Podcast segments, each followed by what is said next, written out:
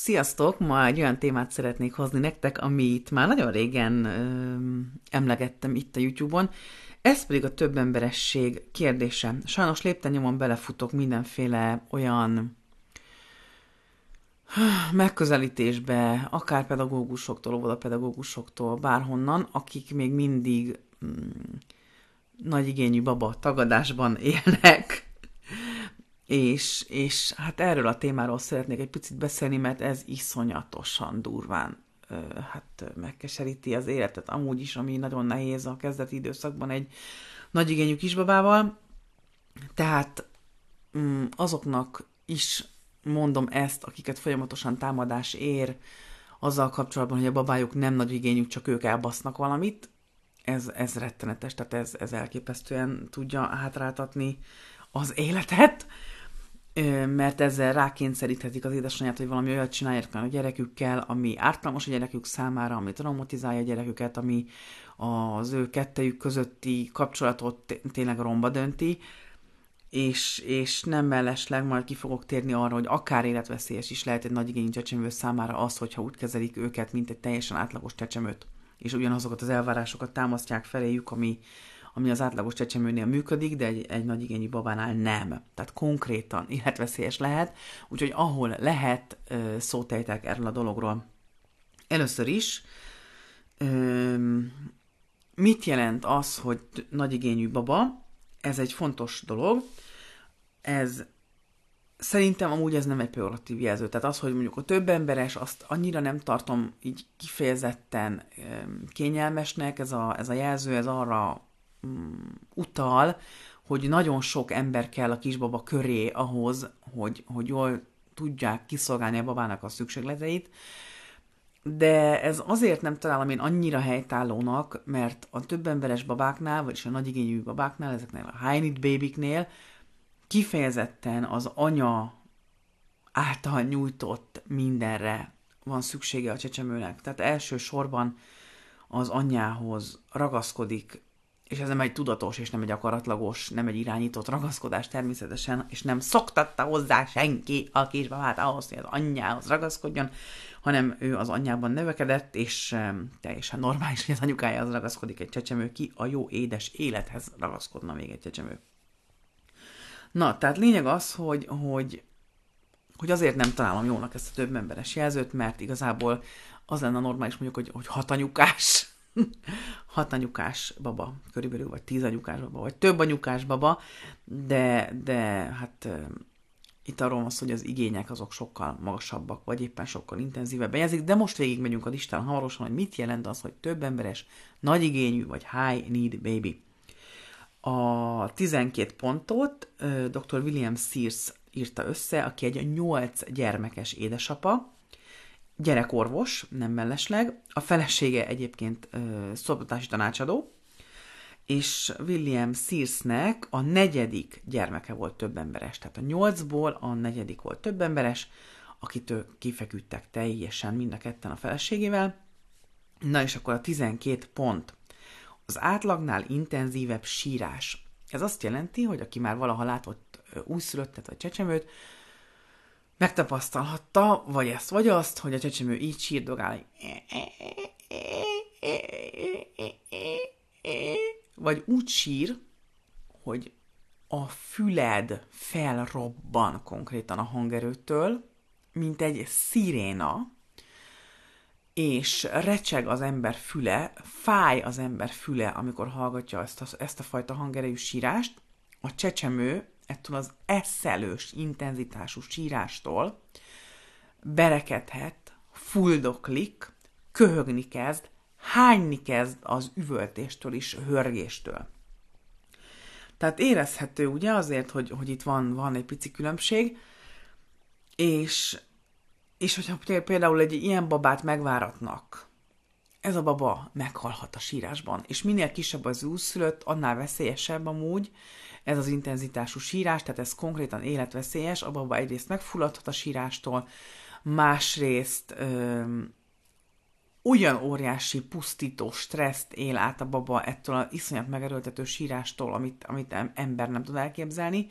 Harmadrészt pedig előfordulhat, hogy ettől az eszelős erőlködéstől és sírástól, üvöltéstől visszaáll a magzati keringés a babában, ami ami a kisbabának a halálát okozhatja, mivel ugye már nincsen külső módon oxigén támogatása a szervezetének, ami a magzati korában az anyaméhen keresztül történt a köldökzsinórral, tehát életveszélyes.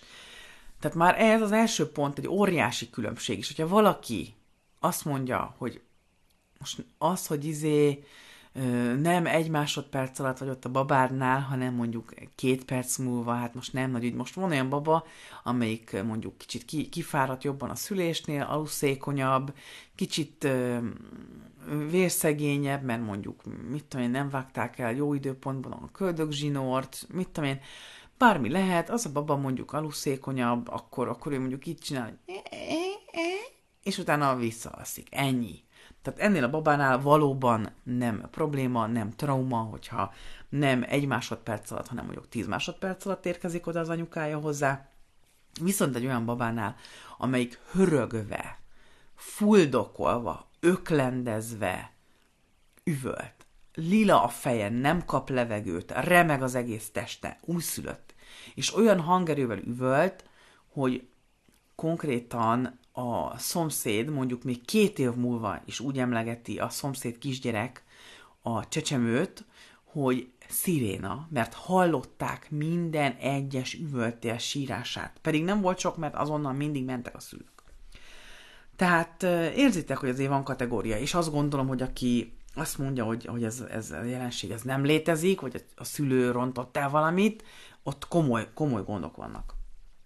2. pont. Magas aktivitási szint, folyamatos mozgás újszülött kortól. Nagyon jellemző, hogy a baba folyamatosan nyüzög, mozog, izeg, mozog, nem tud egy helyben szépen ellazultan elernyedni, mindig valami fölkelti az érdeklődését, ugye már egy pár hetes kortól már elkezd látni a baba ezt, azt, amazt, úgy jobban szemügyre tud venni, még hogyha mondjuk a fókusz nem is működik annyira, meg nem tud annyira oda nézni a tekintetével, meg ha elmegy onnan a dolog, amit nézett, akkor még mindig ugyanott nézi annak a helyét. De ennek ellenére a hihetetlen izgatottsága az megjelenik a mozgásában, és az állandó érdeklődése az megjelenik abban, hogy folyamatosan mozog, álmában is tekereg, nyekereg, nyökörög. Ez is nagyon jellemző a nagyigényű babákra. 3. pont, a gondozása rendkívüli kemény igénybevétel a szülőktől. Ezt úgy lehet észrevenni, ez sem egy objektív skála, hanem egy szubjektív megítélés, azt az ember észreveszi, hogy megpusztul konkrétan. Tehát eltelt 3, 4, 5, 6, 7, 8, 9, 10 nap, 1 hónap, 2 hónap, 3 hónap, és megpusztul az ember. Tehát megpusztul. Nem arról van szó, hogy föl kell egyszer kelni a babához, és akkor bepelenkázod, és akkor visszaalszik, és hanem non-stop üvöltés, folyamatos készenlét, hogy nehogy véletlenül rettenetesen érezze magát a baba, amitől teljesen kiborul, és intenzív, óriási, életveszélyes sírásba kezd, stb. Tehát ha az ember azt érzi, hogy mindjárt meg fog dögleni, akkor jó eséllyel egy nagyobb igényű babáról gondoskodik. Aztán folyamatosan csak mellen lenne. Ha a baba nem szoptatott baba, akkor folyamatosan cumis üvegen.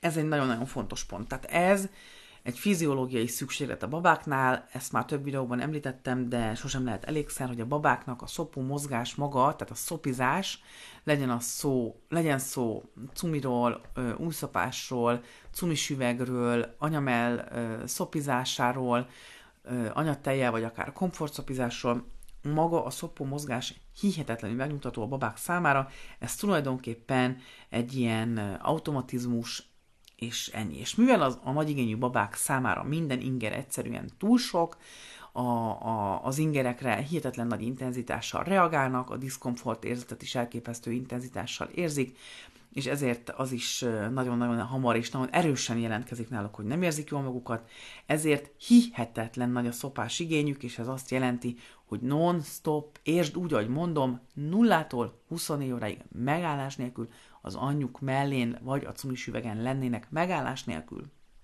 Ez nem azt jelenti, hogy rossz a tejed, kevés a tejed, ennek semmi köze ehhez, lehet persze ez is egy ok, de a legnagyobb esély arra van, hogy nem ez az ok. Tehát egy baba, amelyik annyit van mellen, amennyi neki jól esik, az a baba jó eséllyel annyi anyatejet kap, amennyire szüksége van. Tehát non-stop mellen lenne a baba. Aztán 5. pont, a komfortzónájukból szinte minden inger kizökkenti őket, és ez nagyon-nagyon hevesen jelzik. Ez is így az anyamellhez köthető, tehát az anya melle a komfortzóna, azon kívül minden kínzás a csecsemőnek. És itt nem arról van szó, picit tudjuk akkor így feszegetni a határokat, egy picit a diszkomfortot megismeri, hogy mégsem annyira rossz, meg izé. Nem erről van szó, arról van szó, hogy a gyerek lekerül a mellről, és hörögve, üvölt, önkívülötti állapotban, remegve, embertelen. Szóval minden a komfortzónán kívül van az anyja mellén kívül. Aztán 6. pont, átlagtól eltérő alvási érettség. Ez nagyon-nagyon sok mindent lefedhet. Például az, hogy 5, 10, 20, 30 percenként ébred. Ez embertelen, és általában a nagyigényű babák nem úgy ébrednek, hogy hanem ezzel az elszelős ordítással, üvöltéssel, visítással, amivel embereket lehet kínozni hangerővel. Aztán nehéz az elaltatásuk, nehéz az ellazolásuk, van olyan baba, akit elnyom az állam, így elernyed, és már alszik is, és van olyan baba, akit nem tud elnyomni az áram, mert egyszerűen mondjuk túlságosan túlingerlik őt a legapróbb ingerek is, és neki az lenne az optimális, ha mondjuk az első 2 hónapban egy sötét paplan alatt a melegben, test a testhez érintve, non-stop csak cicizne. Ennyi, vannak ilyen babák, ez az ő igényük. Igazából mondhatjuk, hogy ezek nem nagy igények, hanem normális igények amúgy egy csecsemőtől, de van, aki ezt egyszerűen nem bírja, tehát ami ettől eltér, az számára kínzás. Aztán jellemző ezekre a babákra az eltérő alvási érettségbe beilleszthető ez is, hogy nem tudnak mélyen aludni hosszú hónapokon keresztül, akár 5-10-20 hónapon keresztül mindenre fölébrednek.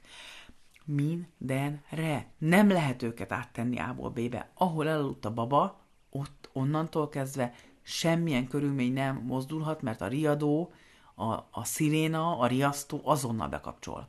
És azonnal indul az üvöltve, hörögve, életveszélyes sírás. Tehát amikor egy baba mindenre fölébred, és így sír, akkor nem az édesanyja rontotta el azt, hogy csendben altatta. Mindannyian szerintem úgy kezdjük a szülőségünket, hogy a gyerekünket szeretnénk, hogy a lehető legrugalmasabban alkalmazkodjon, a legfájdalommentesebben alkalmazkodjon a világhoz. Mindannyiunknak ez a célja. Olyan nincsen, hogy a gyerek tök jól elalszik fényben, zajban, nem tudom miben, és az építkezés zaját hallom, bocsi.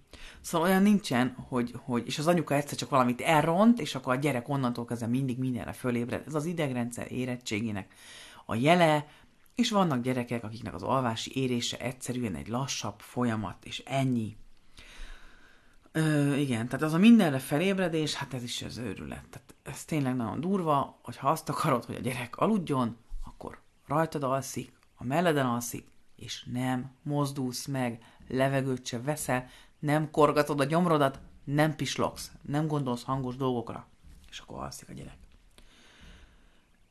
Tehát nincsen olyan, hogy ehhez szoktatod, ahhoz szoktatod, hogy zajba, izébe, vannak gyerekek, akik egyszerűen tudnak aludni zajban, hamar eljutnak a mély alváshoz, vannak gyerekek, akik nem, hónapok múlva jutnak el, rohamos tempóban érnek a gyerekek, iszonyú megterhelés ez az idegrendszernek, ki jobban, ki kevésbé jól bírja ezt a megterhelést. Aztán az átlagnál nehezebben kielégíthető igények, hát ugye kérdés mi a nehezen, mi a nem nehezen, de mondjuk van baba, akit sokféleképpen meg lehet már viszonylag korán nyugtatni, ringatással, dajkálással, apukája, nagymamája is meg tudja nyugtatni, és vannak gyerekek, akiket egyféleképpen lehet megnyugtatni, sehogy máshoz, máshogy, és bármi más teszel, olaj a tűzre, életveszélyes a gyerekre nézve. 8. pont, kiszámíthatatlan, akár minden nap egészen mást igényel, tehát megfigyelted, ennyi óra, ennyi másodperckor elaludt, tök jól alakult az alvása, felírod pontról pontra, konkrétan rekonstruálod a napot másnap, és totálisan minden más. Teljesen az ellenkezője mindennek. Teljesen. Nálunk például személy szerint volt olyan, hogy minden csecsemő, az, ahogy én hallottam, az a friss levegőn elájul, elalszik. A mi csecsemőnk kikészült egyszerűen, amint kiléptünk a házból. Tehát konkrétan, mint hogyha a házon kívüli élet az egy durva, 200 fokos sósav lenne kb. És abba belegyalogoltunk volna. Körülbelül ilyen élmény volt az ő számára kint lenni a levegőn az első időszakban. És hát nem, hogy elaludni nem tudott, hát örültem, hogy életben maradt, mire vissza tudtam vele futni az eszméletlen sírásból. Szóval, igen, és akkor egyszer csak volt egy darab olyan napunk, amikor elaludtam. Hát egyrészt bele tudtam tenni a babakocsiba, mert ez sem volt nálunk soha, tehát soha, és egyszerűen elaludt benne. És utána másnap próbáltam, mert én mindig azt hittem, amikor hirtelen valami történt, valami jó dolog, hogy az most akkor örökre így lesz. Hát nem lett így örökre, másnap ugyanúgy folytatott tovább az őrület, ugyanez volt nagyon sok más dologgal is. Na, tehát tök kiszámíthatatlan, egyszer ennyit alszik, egyszer annyit alszik, minden igyekezeted ellenére, természetesen mindannyian úgy állunk hozzá a gyermekünkhöz, egyrészt, hogy ő könnyen tudjon alkalmazkodni, másrészt pedig, hogy számunkra is könnyű legyen az, hogy ő hozzá alkalmazkodunk, tehát igyekszünk. Szerintem minden szülő igyekszik a baba igényeinek megfelelően kialakítani egy napirendet, hát hogyha a babának minden nap más igényei vannak, akkor bizony nagyon nehéz ezt követni, hát szinte lehetetlen, tehát tök kiszámíthatatlan. Azt gondolod, hogy jó lesz ez a nap, és egy óriási nagy fos lesz a nap. 9. pont, átlagnál magasabb érzékenység a világ ingereire, nagyon könnyen irritálódik, ez is nagyon jellemző a babákra. Valószínűleg az érzékszervei is valamivel élesebbek, ilyenkor amúgy jellemző a többemberes babákra, hogy valamilyen fokú szenzorosságban érintettek. Amúgy ez nem egy borzasztó nagy baj, meg nagyon sok babánál kikopik, meg van akinél annyira enyhe, hogy nem okoz semmilyen irritációt, de hogyha valakinél egy kicsit nagyobb az érzékenység a világ ingereire, akkor nagyon hamar telítődik. Tehát amíg mondjuk más gyerekek már 1-2-3 hónapos korban, hogyha egy pokrócra lecsücsülsz velük, és fogod, és megmutatod neki mondjuk a fűszálat, akkor annak így örül. Más babák, hogyha kimozdulsz az ágyból, és lekerül a melledről, azonnal irtózatos, önpusztító üvöltésbe kezd. Ez van. Tehát nagyon könnyen irritálódik, és telítődik az ingerektől. Aztán 10. pont, folyamatosan csak ölben érzi igazán jól magát, tehát sem hordozó, se kocsiban, semmi, nagyon kicsi a komfortzóna, ölben érzi, majd mellen érzi magát jól, ez nagyon jellemző, és hát ez is egy óriási megterhelés, tehát akárhonnan nézzük, azért egy 3 kilós újszülöttet, aki nagyon hamar 4-5-6-7 kiló lesz, főleg, hogyha non-stop mellen van, pikpak eléri a 8-9 kilót is, elképesztő fizikai megterhelés az anyja számára. Aztán a következő 11-es önnyugtatásra képtelen, ez amúgy szerintem nem egy extra dolog, tehát teljesen normális, hogy egy csecsemő képtelen az önnyugtatásra, amúgy az önnyugtatás, meg az önreguláció, meg az önszabályozás, meg az érzelmi szabályozás, az körülbelül a serdülőkor befejeztével éri el a végső állapotát. Tehát, hogy ez nem egy olyan dolog, hogy egy baba úgy születik, hogy jaj, de ügyesen ideges, és akkor meg tudja magát nyugtatni. Ez nem jellemző. Tehát azért ez nem egy olyan extra dolog, de az a durva a többemberes babákban, hogy gyakran még annyira felzaklatódnak, hogy az optimális nyugtatási módszerrel is csak nehézkesen és lassan nyugszanak meg, és újra hullámokban rájuk tör mondjuk valami diszkomfort. Akár a előző felzaklatottságból származó diszkomfort. 12-es pont, az anyján kívül nem fogad el senkit, hát ez is igaz, de ezért sem lehet igazából olyan furcsán nézni, vagy nincsen igazából értelme, hiszen a csecsemőnek az édesanyja volt az otthona 9 hónapig, az ő testének a zajával, az ő mozgásával, a magzatvízben lévő ízek, azok azonosak az anyatej aromájával, tehát nagyon sok ponton minden szövete megszokta az édesanyját, mint környezetet, és amúgy azt olvastam valahol, és szerintem egy nagyon találó mondat, hogy az édesanyja mellkasa a csecsemő természetes élőhelye, és önmagában a csecsemő az nem is igazán értelmezhető, hiszen teljesen életképtelen az anyján kívül. Na, úgyhogy aki azt mondja, hogy a több emberes jelzőt használó anyák csak a felelősséget akarják ledobni magukról, az irgalmatlanul rossz úton van. A 12 pontból nagyon jól látható, hogy a több emberes gyermeket nevelő édesanyákon a felelősség 10.000-szer akkora, mint mondjuk egy úgynevezett buddha babával, egy könnyebben akklimatizálódó babával rendelkező édesanyának a felelőssége, és nem a felelősséget hárítja el egy édesanyja, amikor eljut oda hosszú-hosszú érlelődés, örlődés, kínlódás, szenvedés, mindent megpróbál, elmegy minden terapeutához, elmegy mindenhova, elmegy a falig, ilyen cseppet, olyan cseppet, amolyan izét, ezt, azt, mindent kipróbál, minden hiába. Tehát már sokkal több dolgot kipróbál, mint mondjuk egy ilyen ítélkező típusú édesanyja, aki azt mondja, hogy jaj, csak egyszerűen szarul csinálod.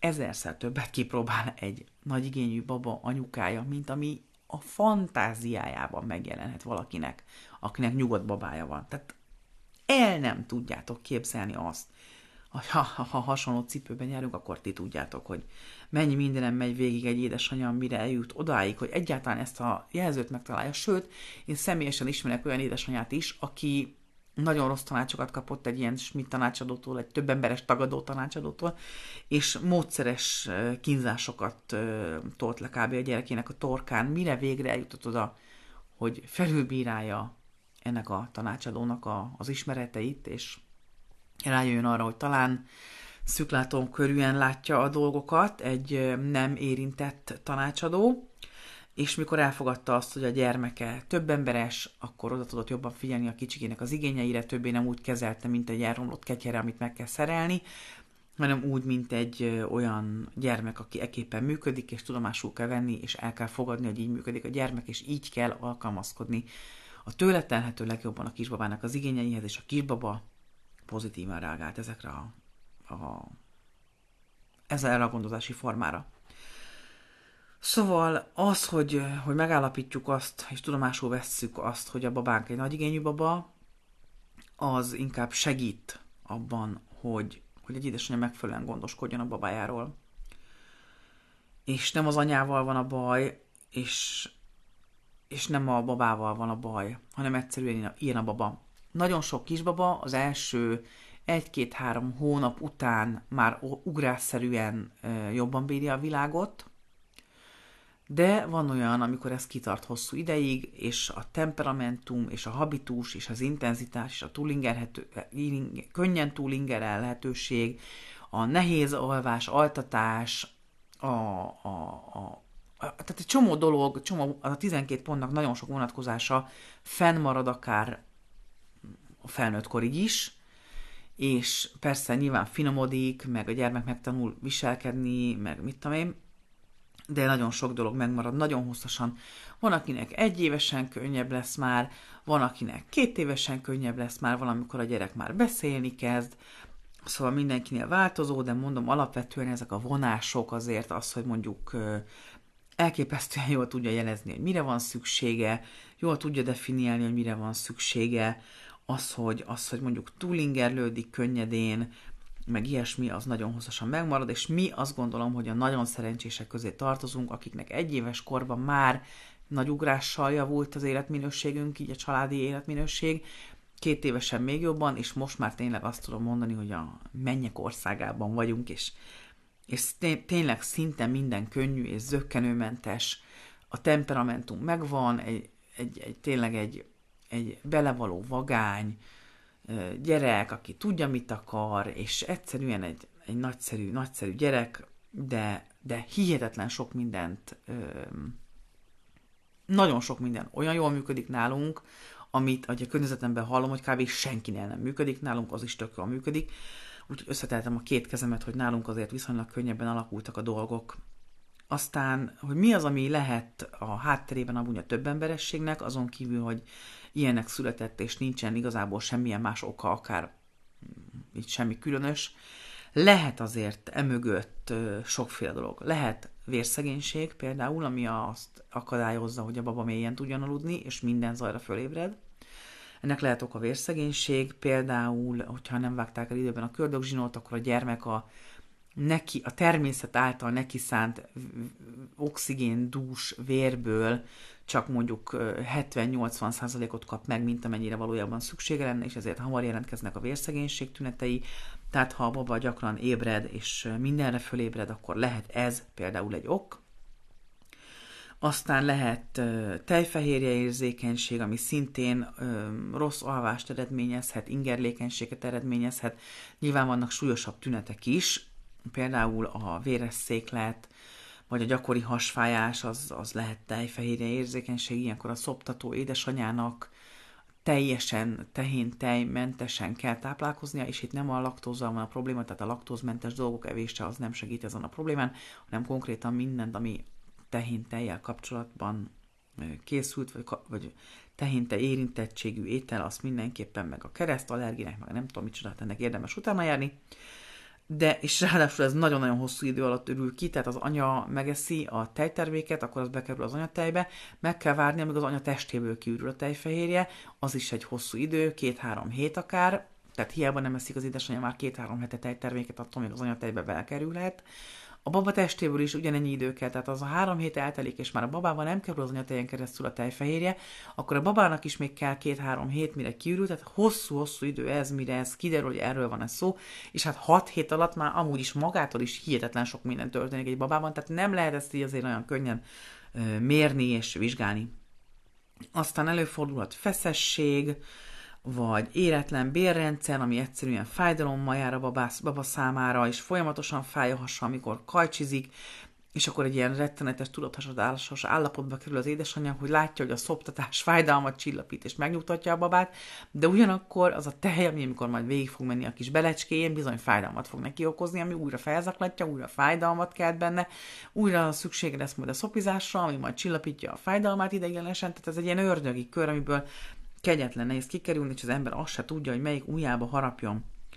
Aztán az átlagnál gyorsabb kognitív fejlődés is lehet ennek az okozója, ennek a több emberességnek, vagy így a nagy igényűségnek, hogy egyszerűen a baba annyira érdeklődő, és annyira, amíg nem érti a dolgokat összefüggéseiben, nem látja, hogy mi miért történik, hogy az autóban miért rezgünk így, mert az autó zögykölődik, mit tudom én, és amikor ezeket így helyre tudja már tenni, mert kognitívan annyira megérett, akkor ezek az aggodalmak, szorongások, vagy túlingereltségek, ezek eltűnnek, és megszokja ezeket az ingereket a kisbaba.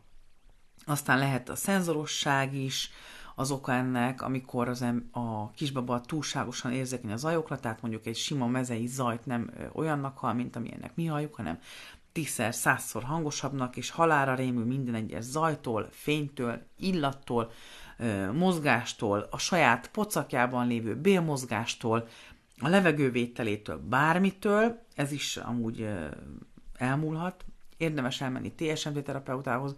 Sajnálatos módon ott sincsenek csak jó tapasztalataim, tehát van olyan, aki sajnos, na mindegy, érezni fogjátok úgyis, hogy a babátoknak jó vagy nem jó. És hát akkor mondjuk ebből mondjuk több kombináció van, akkor az még durvábbá teszi az egészet. Na, és akkor most ezen is el lehet gondolkodni, hogy talán ezek is káros címkék, mondjuk a szenzorosság, vagy a tejfehérje érzékenység, vagy a vashiány, akkor megbélyegeztük a gyereket, vagy mi az Isten van, vagy inkább útmutatást nyújtottunk a megfelelő gondoskodáshoz, mert én szerintem az utóbbi, amúgy. Aztán a következő, nagyon, csak annyit, ez már tényleg csak ilyen kiegészítésképpen, hogy az egyszerűen hihetetlenül károsnak tartom azt, hogy a gyerek szemmel látható rovására akarunk egy csecsemőnél intézkedéseket bevezetni. Amikor a csecsemő még alkalmatlan erre, tehát a csecsemő alkalmazkodó képessége az élet előre haladtával fog majd növekedni, és minél inkább ki vannak elégítve a csecsemőnek a szükségletei, annál inkább lesz a csecsemő annyira felépítve érzelmileg, meg minden szempontból annyira növekszik a bizalma, hogy mer és fog tudni jobban alkalmazkodni. Ez mi nálunk abszolút szemmel látható. Szóval tulajdonképpen az édesanyának a működését segíti, azt gondolom, az, hogy felismerjük ezt a jelenséget, és nem pedig ragaszkodunk ahhoz, hogy a gyerekkel valamit elrontottunk, és a gyereket át kell állítani az ő kín szenvedése árán is. Ez rendkívül traumatizáló a gyerekre nézve. Szóval én úgy tekintek erre, mint mondjuk arra a jelzőre, hogy balkezes. A balkezes csecsemőt sem kezdjük el, vagy a balkezes gyereket sem kezdjük el izélgetni, hogy jaj, mi történt, hanem tudomásul vesszük, hogy balkezes, is alkalmazkodunk a balkezes igényekhez. Ennyi. Úgyhogy tényleg azok a jelzők, hogy mondjuk hisztis, ügyetlen, akaratos, ezek hihetetlen durván megbélyezik a gyereket. Tehát távol álljon tőlem, hogy egy kalap alá vegyem az összes megbélyegzést, de azt gondolom, hogy a több emberes, a high need, az éppen a békességet és a megfelelő gondoskodást ösztönzi az édesanyában. Szóval az egyik megbélyegzés, például a hisztis, az ügyetlen, az akaratos, meg ezek, ez tényleg ketrecbe rakja a gyereket, viszont a másik, a balkezes, vagy éppen a nagyigényű baba, az felszabadít és elfogadni segít, és alkalmazkodni segít ezt a helyzetet. Tehát az egyik az tényleg egy bélyeg, amit én sütök a gyerekre, a másik pedig a gyerek tulajdonságának a felismerése, és a szükségleteinek a felismerése. Óriási a különbség. Óriási. Úgyhogy mindannyiatoknak drukkolok, hogy mielőbb kilábaljatok ezekből a nagy igényekből, és mindenkinek őszintén kívánom, hogy legyen egy nyugodt, könnyen alkalmazkodó babája, aki nyitott és érdeklődő a világra, és elégedett, és komfortos, és jól érzi magát, és mindenkit Isten óvjon a nagyigényű babatagadóktól. Mindenkit Isten óvjon, mert annál nagyobb kárt nem hiszem, hogy lehet okozni gyereknek és anyának, és a gyerek és anya közti kapcsolatnak, mint amikor valaki azt mondja egy több emberes babás anyukának, hogy ezt kurvára elbasztad. Tehát ennél nem lehet nagyobb kárt okozni szerintem. Úgyhogy drukkolok mindenkinek, hogyha valakinek ilyen babája van, hogy mielőbb ki tudja nőni, el tudja fogadni addig is, és kívánom, hogy minél hamarabb legyen könnyebb nektek. Köszönöm, hogy itt voltatok. Sziasztok!